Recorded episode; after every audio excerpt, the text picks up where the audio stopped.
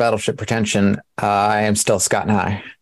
I am David Bax. I am not Tyler. Tyler Smith is not here, uh, but if you have been listening, you heard the most recent movie journal uh, that Tyler uh, was on. So he is still, um, uh, still showing up on episodes. I still want to try and do at least one a month, if not more, Absolutely. pending his his availability and ability. But uh, but yeah, you got all. He gave you all his updates uh, himself uh, less than a week ago. Um, if you heard the movie journal, if not, go check that out, and also make sure to um, check out the GoFundMe, which uh, there's a post pinned to the top of the homepage at battleshippretension.com. I also think it's the pinned tweet on my Twitter. Um, so uh, yeah, help out with the GoFundMe. Um, healthcare is not cheap, uh, and Tyler's been in the healthcare system now for uh for six months. Um so You know uh I- yeah, go You ahead. know what I like is one. I'm glad that we started the sh- show with reminding people that uh, to contribute to Tyler's GoFundMe as well. They should. Yeah. Uh, I was also just thinking about the way other podcasts start. I'm glad we never asked people to rate and review us on iTunes. You know, I think that's been a good move. Yeah. Um we do it on um uh the one where I met your mother actually, but um uh yeah, I um uh I, I, can't- I think I might have talked about this on the podcast before. That I had, yeah, I did talk about this, right? That I had an idea for a podcast. Yeah, Yeah, that Natalie talked me out of it would just be about iTunes I reviews. still, I still think that's a great idea. um, all right. Well, um, um, We're pressed for time. We got to yeah, get. we are. it. Sorry, I'm I'm like flustered. Like uh, as, as Scott knows, something like happened with me and Natalie right before. I mean, we're fine, but um, we got some getting news a right before divorce. we started people. recording. The papers Um, need to be signed this afternoon, so we got to get through this episode. It's yeah, been a terrible Uh, time to actually move into a house together, but you know that's the way life goes. Sometimes it reveals things you don't expect. No, we we do have to get going, but of course it's Battleship Pretension. We have to do a top of the show mini topic, and um, I guess I, I tend to av- I try to avoid calling out people by name on the podcast because I got in trouble for that once. Um, this is going way Oh, back. really? I I said something about, and I like Matt Singer a lot, but I said something about something that Matt Singer tweeted, and of course, the internet being the internet, a lot of people like added him and were like, "Listen to this guy talking shit about you" or whatever. um, but uh, it all came down came back down to my like uh, bafflement that people love Back to the Future as much as they do. Like I like Back to Oh, the sure. Future, but I just don't understand why it's considered such a, a classic. Uh, but that that ties into my whole like love hate thing with with Robert Zemeckis. Um, there's so much I love about his movies, and that all of them seem to have at least a few moments of like really cynical like audience pandering that tends to to to bother me or sometimes more than a Yeah. few moments you know? Like i was really on board with welcome to Marwen up until like the the finale of that movie which i thought was so like pat and condescending and, botched. and simplistic. Yeah yeah. Uh anyway we're not here to talk to robert zemeckis. We're here to talk about a certain um entertainment journalist i guess. Um someone Yeah. who specializes in review or re- reward or no awards coverage. Award season, yeah. Uh, yeah, and and he tweeted something about the the Variety Award. Is that what you were saying? No, so he, he works for Variety. He works Uh, Variety. Oh, okay. What is the awards? The DGA awards were last night uh, I at the see, time of I recording this. Usually, you know, eagle-eared listeners will recall that we usually record on Thursdays due to a technical hiccup. We're recording on a uh, what the hell is Yeah. it? Sunday morning. Um, so the DGA Yeah. awards were last night, and apparently Paul Thomas Anderson had some introduction for Tar, noting that it is so funny, which it is. Tar is a very funny movie, and Yeah. even to someone like me who's a Tar skeptic, uh, I can recognize that. Uh, this awards editor at Variety uh, seems so baffled by this concept, which is not only amusing. I mean, a lot of people were dunking on him as an individual um, for not finding Tar funny, but um, at, while still loving Tar, he was like in his top ten. Um, that's less surprising to me. I've noticed weirdly people who get into the awards coverage racket t- seem to be devoid of a sense of humor. There's something about devo- devoting your life to something so frivolous and taking it so seriously that just rips out their sense of humor entirely. Um, or maybe just attracts particularly humorless people. So that didn't surprise me. But like to not even know that other people think Tar is funny is very surprising. Like either you didn't sit with an audience with it or you haven't been reading what people have said about it because everyone talks about how funny it is. Yeah. Um, yeah, I definitely found it, it very funny. Um, uh, especially the whole thing with the uh, her, her apartment, like Yeah. uh, when her apartment is like for rent or for sale, whatever. Yeah. Uh, yeah, that all that stuff is very funny. Um, the like, I mean, there's things that happen at the end that I thought were very funny, but I don't know what the statute of limitations on spoilers uh, is. If I were Tyler, I would just spoil. Tyler like is uh, so cavalier; he doesn't care. Uh, because he doesn't care about spoilers and he doesn't, doesn't think you should. I um I agree with half that statement. I agree with the first part. like Um, Morgan Freeman. yeah. um but uh yeah, it was very fun. But I also think it's maybe the the um there's there's an issue with like the way a movie is talked about. If it's talked about like a best picture contender or Cate Blanchett giving the one of the best performances of the year, it's a topical movie in some ways. Like right. if if you've put on the lenses the len- the glasses that you know through which those glasses through which to see it maybe you're not going to pick up on the comedy Yeah, I mean, it's interesting that this kind of spurred from a comment from Paul Thomas Anderson because I think his movies has the same thing where like people don't wa- accept that they are funny because they're big important movies and they are big important movies, but they're also like ridiculously funny in very base ways. Usually, I mean, there's like fart jokes in some of them. You know, it's like um, some of them are like clever wordplay and stuff, but for the most part, it's just like people being weird and silly. yeah yeah i um i will i will even admit that it took me until a second viewing to really get how funny there will be blood is Oh, totally. because i was i was seeing it as this this epic um and and this, and this maybe it's a similar thing like uh uh great epic movie like comedies aren't usually two hours and 45 minutes or whatever tar is um so so maybe it's just like I, well you know i have this experience of the opposite thing and maybe this we're getting into something that could be like an entire Okay. topic. I remember when natalie and i went to see why am i drawing a blank? Young adult um which i believe was the first movie we saw at the noho 7 because Hmm. what year is young adult 2010 2011 I want to say 11. yeah so that was like when the noho 7 which is Yeah.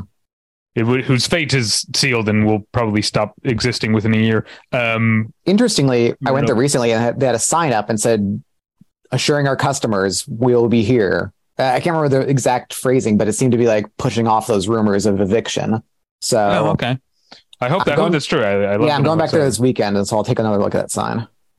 Um, although I've been like a a, a, a big um, Laemmle Glendale person lately. That seems to be my, my go to a lot of It's the even further away for you. Uh, uh, I don't know because I can get to the 134 pretty easy. Anyway, this is not the point. the, the, um, the point is, I remember seeing Young Adult, and now there's a, Natalie and I are sitting there, and behind us is a group of I don't want I mean a group of like middle aged ladies. I don't like. I hate to make assumptions, but it felt like a mom's night out type Sure. of like party, and I think they. I get the impression this is the story that I wrote for myself that these these women like were like we're this is our night out we're gonna go see a comedy Right. and they like were laughing uproariously at like I mean there's very funny stuff in young adult but also sure. there's like with Patton Oswalt there's like some super sad stuff Yeah. you know and they were like laughing at that and it just felt like I think people do have the ability to tell themselves what a movie is going to be before they see For it sure. and only see it through that lens This would be a good sh- topic for a show. Yeah, but uh yeah well maybe let's put a pin in it now and come back and do it as a show sometime um real quick before we do anything else i want to tell you about tweakedaudio.com tweakedaudio.com is where you go for professional quality earbuds in a variety of stylish styles and colorful colors. They look great. They sound great. Uh today i was listening to let's see. Oh so recently so I'm a little bit behind on new music because I always start the year like catching up on the stuff I didn't listen to. Um, Sure. Uh in, tw- in the previous year so it t- generally takes me until like february or even early march to like really catch up on what's happened so far uh so but but about a month ago um drake's uh drake's record label ovo october's very own um, signed its first female artist, which is like weird. That's um, very weird. because uh, they've been around so long, but uh, signed a, a, a singer named Naomi Sharon, who uh, so I listened to a couple of her her singles, um, and they're very uh, sort of ethereal and and pretty, and I, I really liked uh, these Naomi Sharon songs. So good for Drake, I guess, for finally catching up to female artists. That's not fair because he's always like featured, you know, with with women, and he's like obviously had like a years long crush on Rihanna. Um, it's, pretty clear, but uh, sounded great on my tweakedaudio.com earbuds that are avail- available at a low, low price at tweakedaudio.com. If you use the offer code pretension at checkout, you get one third off that low, low price and no shipping charges. So please go to tweakedaudio.com and use the offer code pretension. Hey, it's Kaley Cuoco for Priceline. Ready to go to your happy place for a happy price? Well, why didn't you say so? Just download the Priceline app right now and save up to 60% on hotels. So, whether it's Cousin Kevin's Kazoo concert in Kansas City, go Kevin, or Becky's Bachelorette Bash in Bermuda, you never have to miss a trip ever again. So, download the Priceline app today. Your savings are waiting. Go to your happy place for a happy price. Go to your happy price, Priceline. Scott, hello. We're back. We sure are. We're really in the swing of our lead up to our top 10 of the year and and no uh, escaping it now oscar covered yeah that's right so uh we are doing um this is a a, a topic this weekend next week are are episodes that tyler uh, uh came up with and this is where we list off some of our favorite individual achievements in film in 2022. Basically, this means our own. We'll do the BP's awards. They might be a little delayed because time is just crazy. That's later. But, but this is our personal, just like things we'd like to see. You know, you know, individuals we'd like to see recognized for acting and directing, writing, uh, and then we generally do a, a wild card. Um, now, uh, Tyler and I have long taken the same approach to this that we take to next week's episode, which is through through the cracks, is that like, you know, there are people who are nominated for awards that I think right. deserve to be nominated for awards. And They're feels, fine. Yeah, so I I kind of want to use it to to shine a light on on some things that aren't getting the awards uh, attention that I that I thought they should. I will uh, even go a step further on that and okay. say that I also picked things that are not currently and probably won't be my top 10 which oh, I will I did not talk, and so I will like fold in my thoughts on those uh, later. And I'll kind of note throughout this episode where I'm diverging from that because there are some that like these are definitely my picks and there are others where I'm like well not maybe my number one but I'll talk about that in a couple weeks. All right well we have we have seven topics. Uh, traditionally Tyler pick or, or categories. Tyler picks the categories at random and we jump around. Absolutely. Um, do you want to uh, want to do that?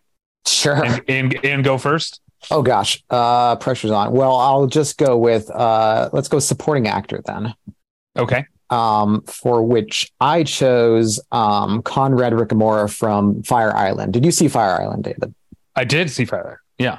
Um, so he plays kind of the Mr. Darcy type because Fire Island is like a loose adaptation of Pride and Prejudice. Yeah. Um, yeah. And so he plays the Mr. Darcy role. Um, and right away, I mean, not like right away, but soon after seeing the movie, I was very sure that he would be my supporting actor pick for the year. Um, I just think he's a very compelling presence in a way that Mr. Darcy performances aren't usually. So, like, you think of, I mean, I've only seen bits and pieces of the Colin Firth version, and then I've seen the um, Joe Wright adaptation where, what was his name? Matthew Macfadyen? That sounds that right. right. I think it's McFadgen. Fadgen. Oh, sure. Some UK pronunciation. Um, plays Darcy, and yeah. both of those kind of like lean into the um his, the character's kind of like insecurity as a way of making his aloofness more human. Um, what's interesting about Conrad Ricamora's kind of uh, take on it is that he's he seems very sure of himself, um, and he seems very content to be a little bit of the outsider and not like fit in with kind of the like big hyped up gay culture of Fire Island. Um, and so there's a certain like uh, confidence that he, quite confidence that he brings that then becomes more immediately alluring. You know, sometimes these Mr. Darcy types, I'm like, why does Elizabeth Bennet care so much about this guy? He's kind of a, a doof and kind of a dick. Um, Yeah. And clearly uh, unsure of himself, but uh, I can't remember even the character's name they give in Fire Island, but uh, Conrad Ricamora um, plays him with a lot of um, self certainty that become that quickly becomes very alluring, and you can see why. I think the main character's name is Noah. Um, is drawn to him even when he's uh, a- little put off by maybe his uh, self centeredness. Um, so yeah, Yeah, I was really um, impressed with that performance. I don't know how you can can't remember the character name Will. I mean, maybe that's why I couldn't remember it. Uh, but yeah, Conrad Ricamora was also on How to Get Away with Murder, which I watched the first Oh. season of back when I used to watch a lot of TV. Um, also played a gay character on that. I don't know if that's a coincidence or if that's something that he uh, uh, does. But um, all right, so my supporting actor pick is uh, an actor that I'm always happy to see in films by the director whose films he's always in. Okay. So I am talking about uh, Kwon Hae-hyo in the Novelists film. Oh, sure. Um, he plays. I don't know if he's he plays the film director. I don't know if he's supposed to be a Hong Sang Soo surrogate. If so, then Hong Sang Soo clearly uh, has some self-deprecating uh, visions of himself. well, we know that for sure. yeah, yeah. So um, uh, he's he he's he's doing this mix of uh, there's a certain like cockiness to him, but also an awkwardness, and I think that's like something that's I I certainly am. I'm a very insecure person, and in certain situations, I maybe compensate for that by Sure.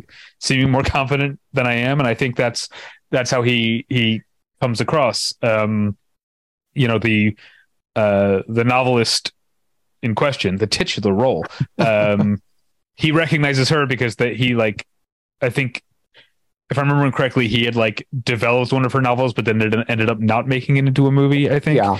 and so there's like an awkward history with them and he recognizes her and then like sends his wife to go like oh, right. talk to her he won't even but then he starts like asserting people and they run into an actress played by Kim Min Hee and he says something that he I think means as a compliment that is very condescending and then gets like told off and then he's gone for the rest of the movie after that but uh I just uh, as I've become as uh, I think I think that this came up on uh, either a recent Patreon or a Patreon that hasn't posted yet. One of the mailbags. Check it out at patreon.com slash battleship pretension.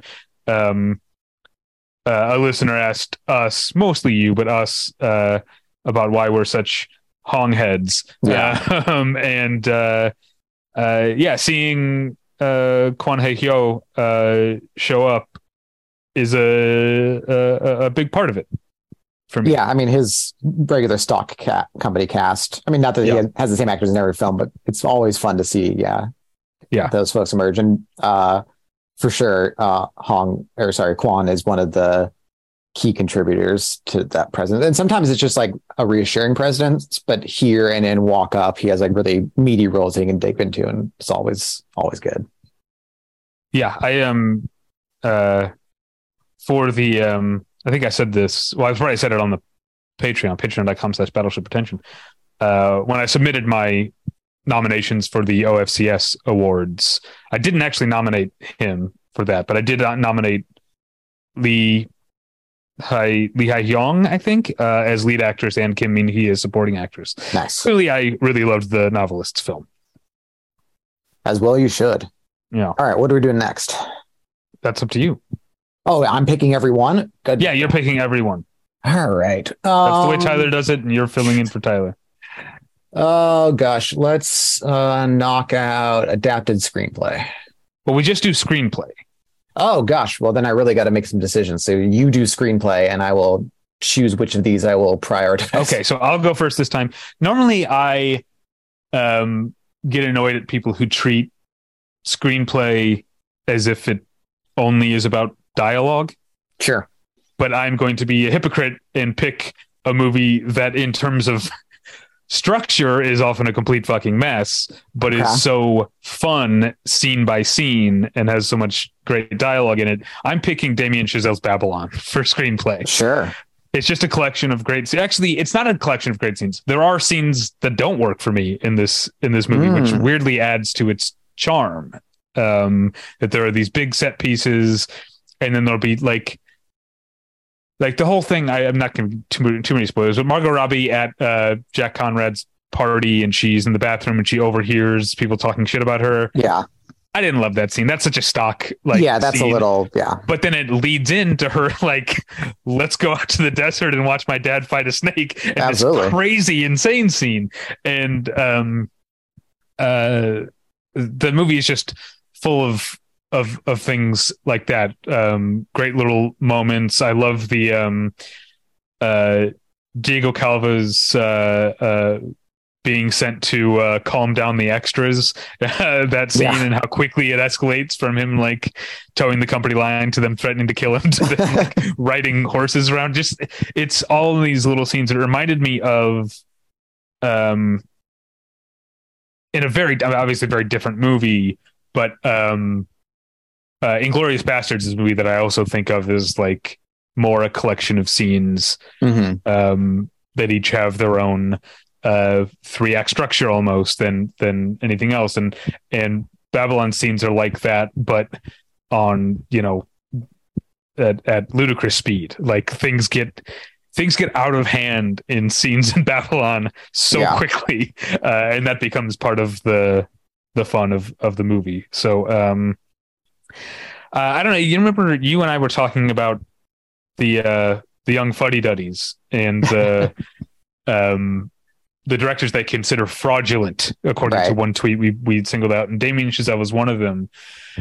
And I remember you saying something that, like, in order for these guys to, and they were all men, uh, directors to to actually like break through, they'd get they'd have to make something that's so undeniably great. Babylon is clearly not that. Right. Babylon is not undeniably great, but I do wonder if Babylon is in many ways so not what these people think Damien Chazelle is. Okay. You know what I mean? Um, because it's not.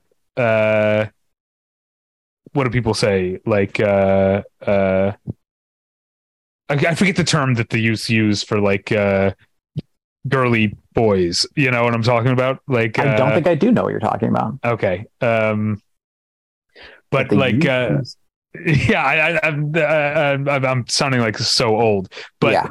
it's not uh, about these like, it's not about sensitive boys, you Mhm. know, or, or, or sensitive men who are essentially boys. Babylon is so uh, assaultive and ugly, but also very beautiful at the same time that it's, um, it's not going to necessarily convert people to to the cult of Chazelle, but is it is it is Babylon different enough to make people who think they have him figured out at least Yeah. think their assumptions about him? Well, I think First Man should have done that because it's very different. Um, Well, yeah, that's something we talked about. These people can be very selective when they talk about, you know, when when they talk shit about David Lowery. You you were pointing out they don't mention the old man and the gun because no, that doesn't fit. does. Doesn't Yeah. fit the, the narrative. Yeah, I do know that Babylon has turned a few people over. Like I, I know Mariah wasn't a Damien Chazelle fan at all, and when the trailer came out for Babylon, she was like the first to shit on it. But then it's her number one movie of this past year. Um, and there are a couple other people who kind of fit in that boat. Um, yeah, I mean, I think, I mean, I think Babylon will age well in the same way that a lot of these kind of movies do. Um, I think it's kind of his New York, New York um, that people will like more in retrospect than at the time. Um, But I am not. 100% I'll be over here on the right side of history. The yeah, I'm not 100 percent sure about this, but I, I I- I believe I will have a lot more to say about Babylon in the next few weeks. Okay. Um, my pick for screenplay, gosh, I think I'm gonna just go with uh, Owen Kline's Funny Pages, um, which is also relentlessly funny and just like in terms of like sheer number of great lines, uh, pretty unbeatable this year. I was considering also Banshees of Inisherin, but uh, you d- I'm glad you point out that you guys tend not to focus on like big award stuff because I think it's rightfully getting touted for awards. I know you're not a fan; you can save it, um, but also has a, a, number of great lines in it. I, I, still think, though Funny Pages is shorter, for sure density of funny lines, it's it's got to be. Um, the kind of story is that there's this. Uh, I was going to say kid, but is he? I think he's more of a, a young man who's moved out of home um, for the first time is kind of living out. Of Well, doesn't own. he like? I mean, at the beginning of the movie, he's in high school, right? Is he? I was trying to remember that because I think the teacher who, I guess, minor spoiler, dies like ten minutes. That's right. In the movie, is his high school art teacher. But I think he was graduating high school and chooses okay. not to go to college and instead try to make it on his own as a cartoonist.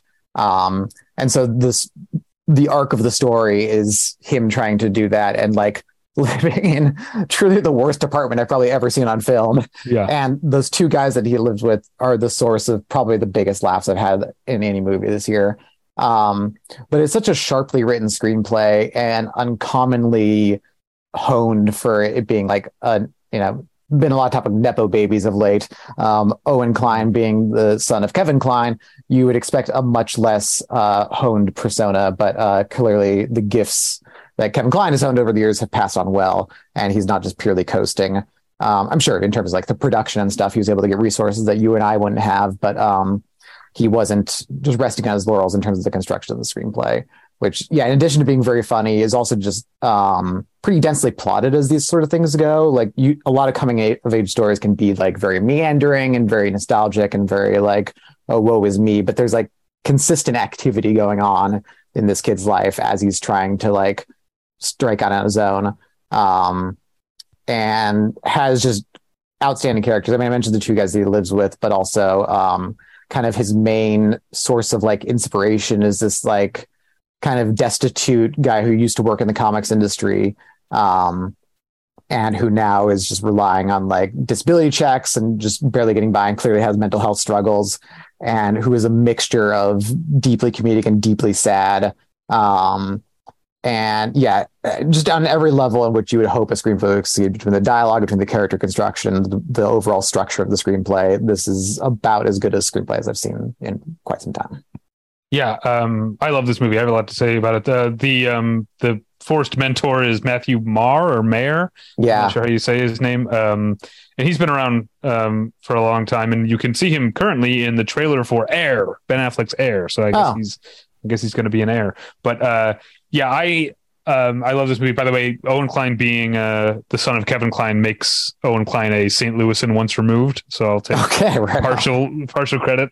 Sure. Um, uh, yeah, the movie kind of feels like if you took the like stock like Sundance coming of age story and then removed the stuff that makes those type of movies like safe to watch with your yeah. parents and grandparents. Um, and packed in a bunch like, of stuff that makes it unsafe for that. yeah, yeah, it's it's incredibly like uh, uh, grisly and uncomfortable and and grimy, yeah. uh, and it feels very East Coast. Um, uh, it, I mean, it takes place in New Jersey, right? Um, yeah, I mean, it feel, but it feels East Coast. In, eh, that can sometimes feel like a little stifling, and like I recently watched um, Fleishman is in Trouble, the uh, FX series, and that feels very East Coast in kind of an elitist way. this is yeah, like no, this is the opposite. And I, I, yeah. I, talked about this in my review of Funny Pages back when I used to actually review movies. Um, then it feels like that lower class East Coast because the East Coast is like the oldest part of America as, as it is yeah. now. There's this kind of entrenched underground economy, you know, totally. um, like the fact that he like he gets a car through like just uh, uh, his old boss like giving him the lease and then yeah. he like finds this unlisted apartment to to live in and this this idea of of uh, the underground economy um, I thought was really interesting and also really interesting that someone of privilege like Owen Kline would be uh, so tapped into that. Yeah, for sure. I'm seeing actually on his Wikipedia page that he crewed a little bit for Josh and Benny Safdie, which you can totally see a similar mm. sensibility.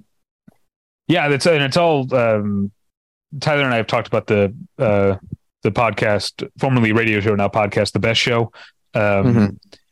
uh, so um, yeah, the best show has connections to Owen Kline and to the Safdies, uh, and also to there's an actor. I mean, he's not really an actor; he's a personality who used to call into the best show and has since passed away. Hmm. Um, uh, who went by his name was Bob. Uh, no, I can't remember his actual last name, but he went by Avalanche Bob, and uh, he is in Funny Pages uh, giving a eulogy at the art teacher's uh, funeral Oh. the beginning of the movie. So it was really nice to to see him and to recognize that that that voice. Um, but yeah, Owen Kline clearly is is clearly very with it, given that he has connections to the best show, which I consider to be very with it. Obviously. All right, what's the Um, next category? all right, back to you, back to you going first. I know. Let's do um lead actress. Um Okay. Here this is definitely one where my main picks I'll be talking about more in depth than for our top tens.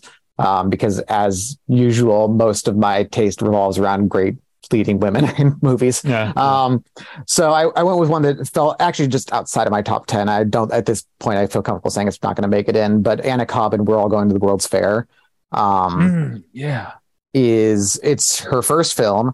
And I think it's even noted that in the credits. I think it's, she gets one of those and introducing Anna Cobb kind of credit lines. Um, but it has all the markers of kind of a non-professional performer without like the uncertainty. I mean, to a certain degree, the character has a lot of insecurities that come through well.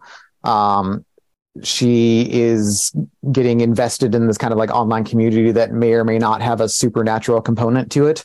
Um, and besides just the vulnerability of playing into the kind of the horror uh, architecture of the film, she also there's also nuances to the character that are kind of teased out where you're not sure how much she's buying into it and she's not sure how much she's buying into it.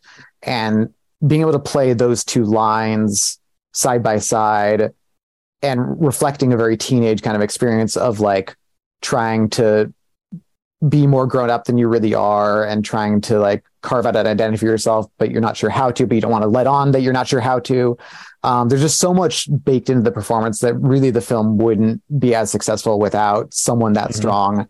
And I'm just amazed that her first time out that she and uh, for so many of her scenes, like it's uh, just a camera on her computer looking straight at her. There's nowhere to really hide in the editing of it. She has to carve out that space for herself, um, and just does it so well. Um, so yeah, I was really really struck by her.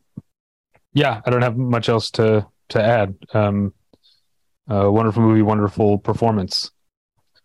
Uh, okay, I guess it's my turn for lead actress, and I am gonna uh, crib from a movie that I'm guessing is in your top ten, and I'm gonna go with Margaret Qualley for Stars at Noon. Oh yeah, Um, and I'm picking this because I and I think I said this on I can't remember if it was one of Scott's movie journals or at some point we were talking about Stars at Noon, and I talked about how the the number one thing I think that that drew me into it is that, and I think this speaks to Claire Denis as a director, that the movie seems to be shaping itself as it goes along according to what the characters are doing. You know, it's not the Yeah. the movie is not imposing on the characters. The characters are designing the movie uh or the design of the movie is just following the characters. And because that's the way that it's set up, Margaret Qualley's performance in many ways kind of is the movie as the lead big time. as the lead character of of the movie. And it just feels like Claire Denis um is showing such great respect for her cast and and and, and her star and just like following what she's doing. So it's hard to even like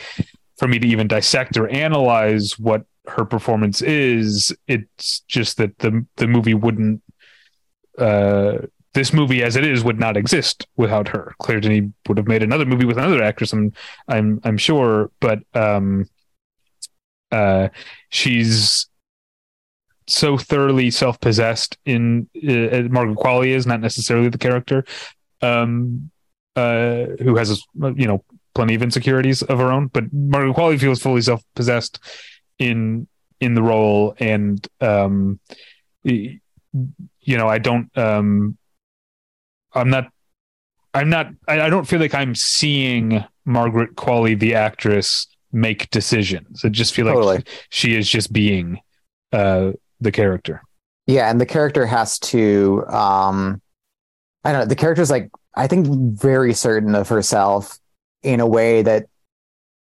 um clearly is self-constructed because she has no reason to be certain of herself, But well, that's what I was talking about. Like I was saying before, that mix of like insecurity and and and But uh, uh, yeah, but I think at this point it's not even insecurity anymore. I think she's just completely convinced herself that um, she's the victim here in any circumstance, and she so much of her identity is baked into Mhm. that, and the arc of her character is very much about like discovering that um, she's done this to herself to a certain degree and accepting generosity um, from unexpected sources and that arc could be very pat and very uh, overdetermined. But I think the way that she starts to open up and make herself more vulnerable is so unusual and um, intuitive, and kind of follows from like you know at the start of the movie she's just like flipping people off in the street and be like, "I hope your I hope the U.S. destroys your country" or whatever. Um, and so for her to go from that to the point she ends up at the end of the film without it being really overdetermined or underlined in the script, it's just kind of like an intuitive realization she comes to is really it, unexpectedly touching. I found it to be from like I was very captivated per- performance right away, but I didn't expect where she would end up um, as the movie went on. So that's also a testament to her. Um, another thing I'll say about Stars at Noon has nothing to do with Margaret Qualley, but it's just on my mind right now. In a sort of way, I, I, sometimes there are movies that feature songs, and that song gets stuck in your head forever. You know, when I saw her smell, um, the her cover of Bryan Adams' uh, "We're in Heaven" is it called? I think it's just called Heaven. Was in my head forever. This time, it's a dish. I need to go to Costa Rica to eat the, the breakfast that Benny Safdie eats uh, Sure. in, near the end of the movie. It's been in my head, and also Natalie saw the movie, and she and her sister went to Costa Rica years ago, and she was like, "Oh yeah, I had that exact dish. Oh wow! It's it's so sim- it's it's just like eggs and rice and beans, but it's so simple." And she was like, "It's so great, and it looked so good on the screen." I, I'm like, I I need to go to Costa Rica and get that breakfast. well, Claire Denis is nothing if not a master of capturing the sensual pleasures of various things in life. Right. So yeah. Right. All right, Uh, let's right, what's the uh, let's do a wild card. Um, Okay. For this, I went with Jasper Wolf's cinematography for Bodies, Bodies, Bodies. Um, I I liked Bodies, Bodies, Bodies a lot, and I know people weren't necessarily as into it. I know a lot of horror people were like, "It's not really a horror movie," which I don't care about. Um, and it's, I don't care about that either. My problem was that as a satire, it was pretty. Uh, I don't know. It didn't have a lot of teeth.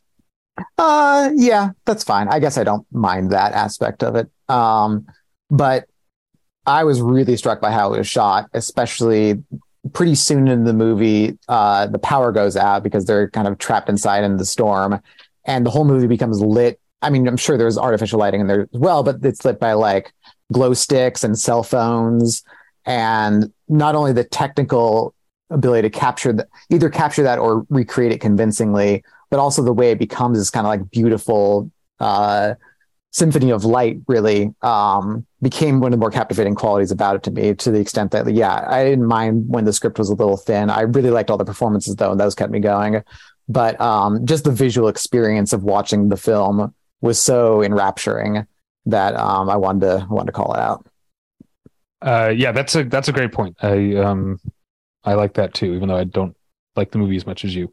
Um, all right, for my wild card, if I had to pick a category, I would say production design. But really, I just want to pick a name, and that name is Phil Tippett. And uh, Oh, just sure. for the for the realization of Mad God after 30 years, and for it to be as amazing and powerful and captivating and beautiful and gross uh, uh, as it is. Um, uh, you know, there there's there used to be a or I, the, uh, some certain people still talk about this that like the best editing or the best production design, the best cinematography is invisible to the viewer. And I used to kind of sign on to that, but you know what? Fuck that. yeah no I want I want to marvel at at the at the technical aspects, and I spent so much of Mad God just looking at because it's an animated movie, but it's stop motion, so he's he physically created these worlds in miniature and looking at the detail uh, uh, and the beauty of the sort of destruction uh, um, and and the uh, uh, rot of this world and and the different layers that it goes down. I spent so long just being like, wow so much work and artistry and design went into this, and I don't think that's a bad thing that I was thinking that while I was watching the movie. Um, so yeah, uh, my hats off to Phil Tippett. Congratulations for completing Mad God and for making it so great. Yeah, this is. I'm glad you brought it up because there's a handful of films that I still want to catch before our top tens, and I really need to see this movie. Um, and I mean, yeah, especially for like a stop motion thing where it's all created and sculpted. I, I kind of am especially fine there with people it, it calling attention to itself and you wanting Yeah. to take note of it. Um, all right. Let's uh do I think we're gonna save director for last. Let's do um supporting actress. Um Okay, here's one where I'm glad you're not pulling from your top 10. I think okay. we might have the same person. Let's see. Chloe East. Yep. Hell yeah. um right. Well, so- normally I would say, oh, he picked Chloe East. Let me pick a, a, a runner up, but we're pressed for time. So let's just both go with Chloe East. but also like she's that good and like Yeah. Yeah. um yeah so she's in the Fabelmans. She comes in late in the film and plays um so i don't know if you caught this but so she plays uh sammy's girlfriend um sammy being the steven spielberg surrogate. Um so in every award season there's like oppo research that comes out and like is like a mark against the film? You know i think the most famous example it, not the most famous but one of the more famous examples is like how suddenly there's all this talk about zero dark 30 endorsing torture and that like was said to like sink its awards chances because they didn't really fight back against that perception. So somebody tried to like launch a campaign against the Fabelmans by saying Steven Spielberg didn't have a girlfriend in high school, which is a hilarious shot to try to take at a film, um, but also is all the more impressive that they just created this character out of thin air. I assumed this could come from somewhere because she's so specific and interesting and lively. Um, but no, they just created the film's best character from thin air. So that's great too. Um, and a lot of it's in the writing. You know, she's a Jesus freak who's like also kind of turned on by Sammy being Jewish, um, or at least turned on by like the possibility of con- converting him yeah. Yeah. but um so much of it is in her performance and every second she's on screen i wanted to be a part of whatever she's in for. And i just love the bravery in the construction of the film that it goes from uh, the scene where um sammy's parents have just they're going to get divorced and there's a big heart to heart with him and his sister. And then it cuts to them pulling up to prom and she's just like uh, hold your breath and just sprays the hairspray like everywhere in the car. Yeah. and I, I, I would like to wa- rewatch the movie to remember all the specific little moments that she has, but I, it's she's so immediately present in every scene she's in, and so like naive and confident, but also kind of sweet in that. Um, and Julia, to my wife, to a certain extent, will chalk this up to me just always uh, falling for super annoying girls on screen, but I, I do like that she's um, charmingly annoying. Yeah, I didn't find her annoying. I found her very charming. And yeah, you the uh the hold your breath hairspray thing is absolutely the funniest yeah. moment. And for like I mean, an actress of her age to have that kind of confidence in as daunting a movie as a Steven Spielberg, like, you know, um uh roman à clef or whatever you want to call uh Sure. uh call, call it autobiography type thing um uh is it's a really it's really impressive how unself-conscious she is. Um i guess i'm saying a lot of the same things i said about margaret qualley. Um but i guess they are both uh uh annoying girls by your at least by Julie's yeah. standards. Um but uh yeah i don't have much much more to say. Um i mostly just wanted to talk about how fun a character she is and and what she brings to the movie but also i mean that uh steven spielberg has it, i'm the umpteenth million umpteen millionth person to point out how little sex there is in his movies and when he does have sex in his movies like with munich eh, he mostly gets lambasted for it Right. um uh but i think there's something um about the uh the the connection between sex and religion and specifically the connection between christianity and sex and in terms of like jesus always being depicted as this young hot guy and and so much of it being like about consuming his physical form especially i'm thinking more catholic is more Right. more that but there's there's still that um uh, you know, I mean, in the commentary for Last Temptation of Christ, uh, Paul Schrader sort, sort of glibly uh, refers to Christianity as a blood cult. But um, I do think there's something very like I think people, a lot of Christians especially, try to push off or or obscure the fact that there's a lot of physicality to Christianity and that Jesus was both fully human and fully divine. And I think mm-hmm. that's a big part of why a lot of Christians have problems with Last Temptation of Christ is it remembers right. that he is he is he was he was fully human. Uh, and so, um, yeah, you you sent me down this path because you said all the stuff that I wanted to say. So I guess I'll talk about how she embodies uh, uh, uh an avenue that Spielberg doesn't normally uh, pursue. I think. Yeah, and which the film I think is pretty upfront about tackling, and which I found surprisingly self-reflective and refreshing. Yeah. All, All right. right. On my count, we've uh, got two more categories. Then I get. I think we're on to lead actor. Okay. Um. So I am still kind of torn here, but I think I'm going to go with the one that I'm sure will fall outside of my top ten because the my second pick might still fall into it. I'll go with uh, Jack L- Lowden Lowden in Benediction. Um, oh yeah. Which uh, is a film that I like very much, and which is probably my top twenty if I were to really line it up. Um, but there's an extent to which the film like suffers a little bit from its lack of budget because it's a big lavish period piece that like clearly they only had enough money to shoot like exactly where they placed the camera and not get right. any production design elements that would fall outside of it. Um, so sometimes the film can feel a little stifling.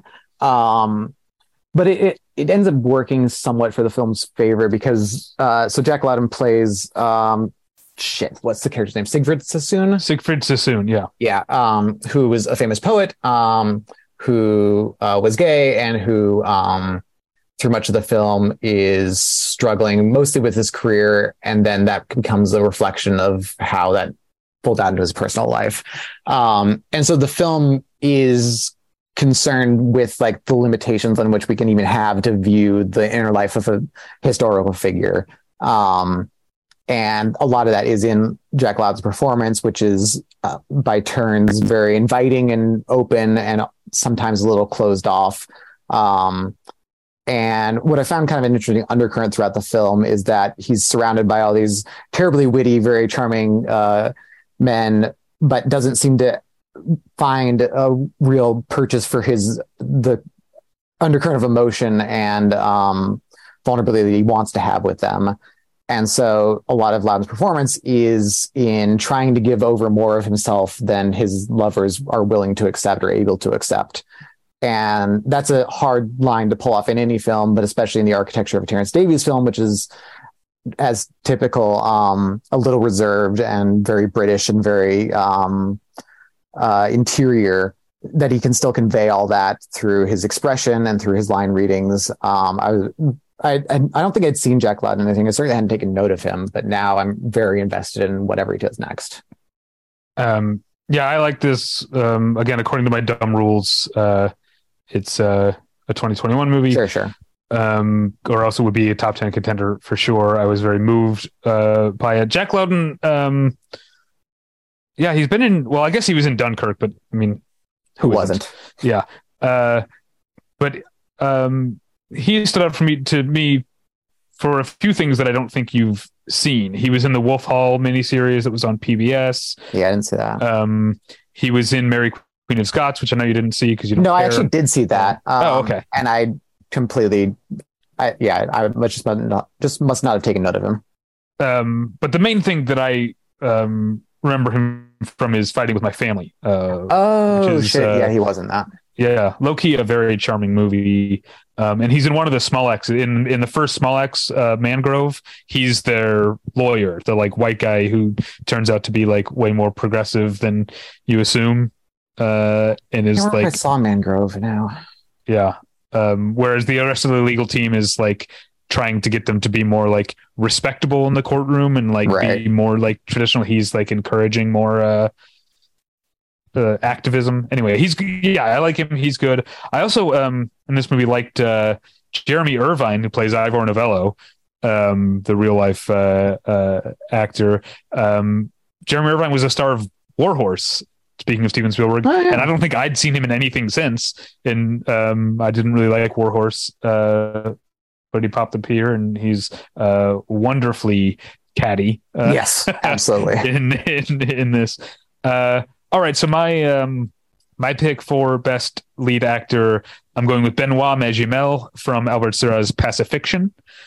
Um, because this is uh, it- it's in many ways I think it's a very challenging performance. It's a very long movie.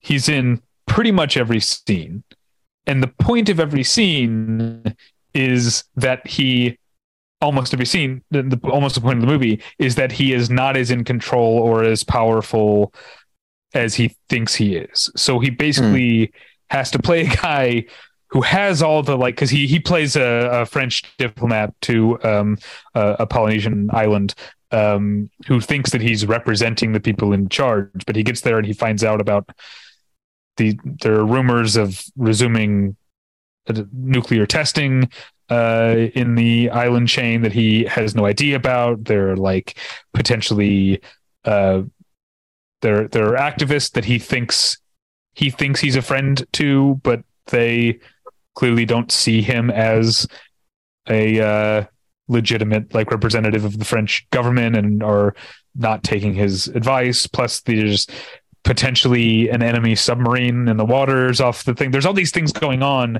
that he is this guy who shows up on this island as like, I'm here, I'm the guy, you know.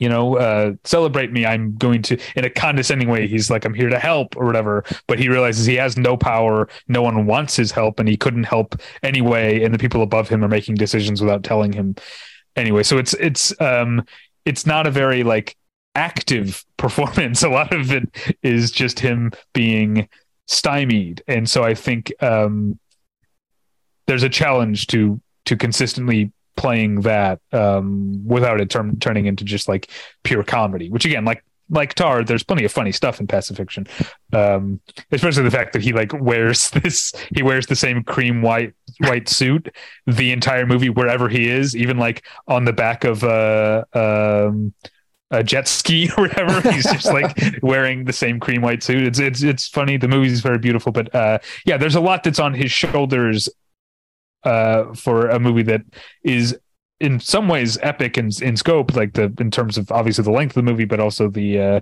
the cinematography often has a, a, a, a grandeur to it, and he has to play this very uh, internalized uh, role. Uh, I think it's very very well done. Uh, I'm somewhat surprised that that you count this because I thought usually your uh, year designations are like it has to have both premiered and been released in the U.S. in order for you to consider it for your list and stuff. Uh, I think I'm not sure if that was ever actually my rule, but the rule Okay. I'm going on is it has to have premiered in 2022 and then released before we do our top 10. All right, You know what I mean? yeah, it just got released this past weekend, so that's why I was curious. yeah. Yeah, so that's why I like I and that's more like that rule has more to do with okay. there are things that will be on my personal top 10 that break that rule. That rule applies to the top 10 that I publish or talk about on the podcast. And that just has to do with respecting the listener. Sure. You know, it feels it, it it it feels too snobbish of me to put like you know there was one year that like in my personal list I think Vitalina what is it? Vitalina Varina Varela. Um I think was my number one movie of 2019 but I didn't put it in my top 10 because like no one who hadn't been to uh to Toronto or Sundance because it actually played the spotlight Ah. section at Sundance in 2020 um would have even had a chance to see it. So it feels Yeah. just feels braggy. It feels like a jerk. So pacifiction is, does qualify because at least some people in the US uh will have had a chance to see it by the time we do our top 10 Yeah, and it's not even just a New York thing. It actually came out in counted four, no, a lot, like five or six different cities this past weekend. So, all right well yeah really not. LA. It's a couple weeks till LA. Yeah.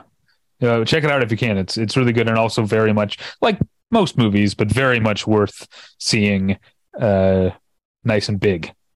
Right on. Yeah, I still haven't seen it, so I'll have to catch it at the Royal in a couple weeks. All right, so that just leaves director, right? Yep. All right. Um, so I was all over the place. Obviously, like discounting stuff from my top 10, hacked out a lot of it. Um, I thought about maybe highlighting a journeyman type because there were a lot of really good journeyman director films this year. I mean, I've talked about Ron Howard on the podcast last couple weeks for 13 Lives, really great. Um, you and I just before we started recording talked about how much we both dug uh, the Batman, Matt Reeves, excellent journeyman material there. I need Um, to. I wrote off Matt Reeves. The only Matt Reeves I had seen before this was Cloverfield, and I did not like Cloverfield, and so I would gotten in my head that I don't like Matt Reeves movies. Um, I Dude be delivers. I don't know. I need I need to go back and watch. I know you're a fan of. Uh, he did never let me go. Is that right? Was that him? No, that was Mark Romanek. Um, I actually Oh, Mark Romanek. Matt Reeves has I, been had the, I had the initials right. Yeah, there you go. Matt Reeves has That's been kind of consumed with uh, Planet of the Apes movies, which I did not dig. Right. Dawn, and I didn't see War. Okay, So I, I didn't see his I see. remake. Let the right one in. Um, but I've been. that's what I was thinking. Never let me go. Let me in. That's why. Sure, I- yeah. And also the initials. I think I could be excused for uh, sure. making that. Um. Anyway, Batman, excellent director movie. I also thought about like Joseph Kosinski for Top Gun Maverick. Um, Yeah. but ultimately, I kind of settled on a more traditional Scott and I pick and went with uh, Nadav Lapid for Ahed's Knee, which in terms of like moment to moment upending what you expect a movie to be at all, let alone what you expect a director would do with a movie, but still translating a certain interior sense of identity and self onto the screen through a visual medium in a way that's st- it's unexpected and boundary pushing, but still kind of digestible. Um, is really an unparalleled. He's like just to me one of the most talented filmmakers around right now.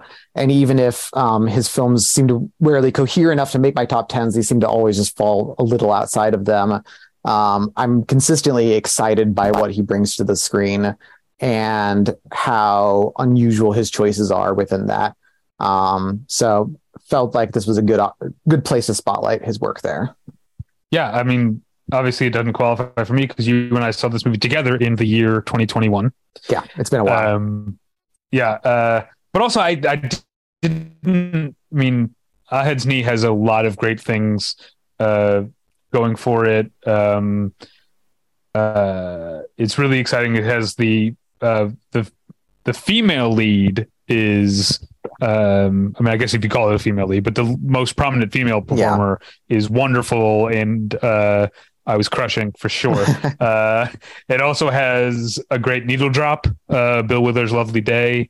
There's a whole. Oh, sequence yeah, I totally forgot the, about uh, that. It's playing in the taxi cab, but then from there it like goes on. And we see the whole like it plays like the whole song. We see like different townspeople, I think, or something. It's been a while, um, but I think you mentioned him being unexpected. He takes big swings. I think the big swing in the final act did kind of go a bit too far for me, a little, little bit too uh uh Sturm und Drang. Um, uh and also just I mean, you know, it- I can't help comparing filmmakers to their other works, and I think Ahed's knee pales in comparison to synonyms. For sure. Synonyms is still his best to me. Yeah. All right, so we're going to close with my best director, who uh, is Saint Omer's Alice Diop. Um, there's uh, in the movie Jiro Dreams of Sushi. Um, not my favorite movie, not my kind of documentary necessarily, but Jiro. There's a there's a thing that Jiro says in that movie that I think about all the time and have applied to so many different things. And he's talking about how lazy sushi sushi chefs will rely on fatty cuts of tuna because it does the fat does the work for them. There's more Mhm. flavor in the fat. Um, uh, you know, I use this argument sometimes because Natalie, when it comes to beer, is very much like an IPA ale type of person, Mhm. and I like a great lager. And but like there are a lot of bad lagers, but like log like lagers are more difficult to do great Mm. than IPAs because IPAs have the hops and that you know you just put a bunch of hops in it and there's more flavor. I'm sure beer people are like thinking I'm being condescending, but I think you can if you've seen Saint Omer, you can kind of see where I'm going Yeah. w- with this. That there's not a lot of fat on this movie, and a lot of it relies on long takes, long still takes, long um, uh, sections of court testimony, and it doesn't fall back onto doing the like a time to kill like big court like courtroom speechifying like it unfolds like a court case probably would in uh um in France I don't know about their system but it seemed like it was pretty much it was is uh, there there's there's nothing for Alice Diop the director or for her cast or Alice Diop the screenwriter to hide behind in this movie um it's in many ways she's very different from the Nadav Lapid's uh yeah, approach very. to to material um it's it's so lean and austere austere that that um any any mistake on her part would have been glaring a wrong foot would have been would have been glaring um so for uh we'll see in a couple weeks where um Saint-Omer falls in my estimation of the year's movies. Uh, but for it to be that good with so little embellishment, uh, I think is a testament to her uh, directorial skills and control. Yeah, I mean, I'll definitely have a lot more to say about it in a couple weeks. Um, in terms of the direction, I'll just note before I forget about it in a couple weeks um, that I think it also has a wonderful sense of perspective without um, underlying it a lot because the architecture of the story is that it's about this woman who's gone to see this trial that's going on. The you know the perspective of the movie isn't from anyone involved in the trial; it's from a spectator essentially, and without constantly resorting to like reaction shots or her point of view from her uh, seat in the I don't know not like in the courtroom, I guess, in the pews or whatever they're set up as. Um, Gallery? So, what would you call it? I know, right? Yeah, um, you don't um, say audience. No, yeah, that'd be weird. Yeah. The crowd. Um, from her, like, it doesn't take any of the usual tactics to reassert her position in it, but you still get a sense of her perspective throughout that. And that's a testament to her visual strategy throughout the film that you always feel her being there and feel her thinking about what we're watching. Um, without, but yeah, like I said, kind of underscoring it in any way.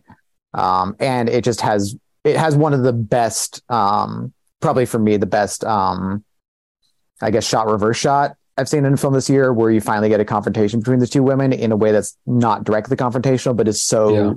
Because we had gotten used to the kind of the way the film's laid out to suddenly have that moment hit at the moment it does is like very moving and very striking. And so her, her, sense of building a larger visual pattern throughout the film is really amazing, especially that this is her first narrative feature. She's done a bunch of documentaries, but in terms of like her deciding like how each sequence can go and not, you know, uh, leaving some of it up to chance is uh, a really remarkable achievement. Yeah. Well, uh, we did it. We we counted down or or listed off our our favorite individual achievements. Um, you can yeah you can find reviews of some of these movies let's see you can find reviews of saint omer that might be it um, at battleshippretension.com i really got to review more movies i don't have time anymore uh, mm-hmm. You can find those you can find other podcasts uh, other episodes of this podcast and other podcasts of battleship pretension including my other podcast the one where i met your mother where uh, my wife natalie and i watch an episode of friends and an episode of how i met your mother every week and compare and contrast and do all sorts of uh, fun fun stuff. Um, you can email me at david at battleshippretension.com. You can follow me on Twitter at Davy Pretension. Uh, yeah, Letterboxd David Bax. Um, Scott, where can people find you? Uh, Twitter, Rail of Tomorrow, um, and on Letterboxd. All right. Well, uh, thanks for filling in once again, Scott. Oh, absolutely. And thank you at home for listening. And we'll get you next time. Bye. Bye.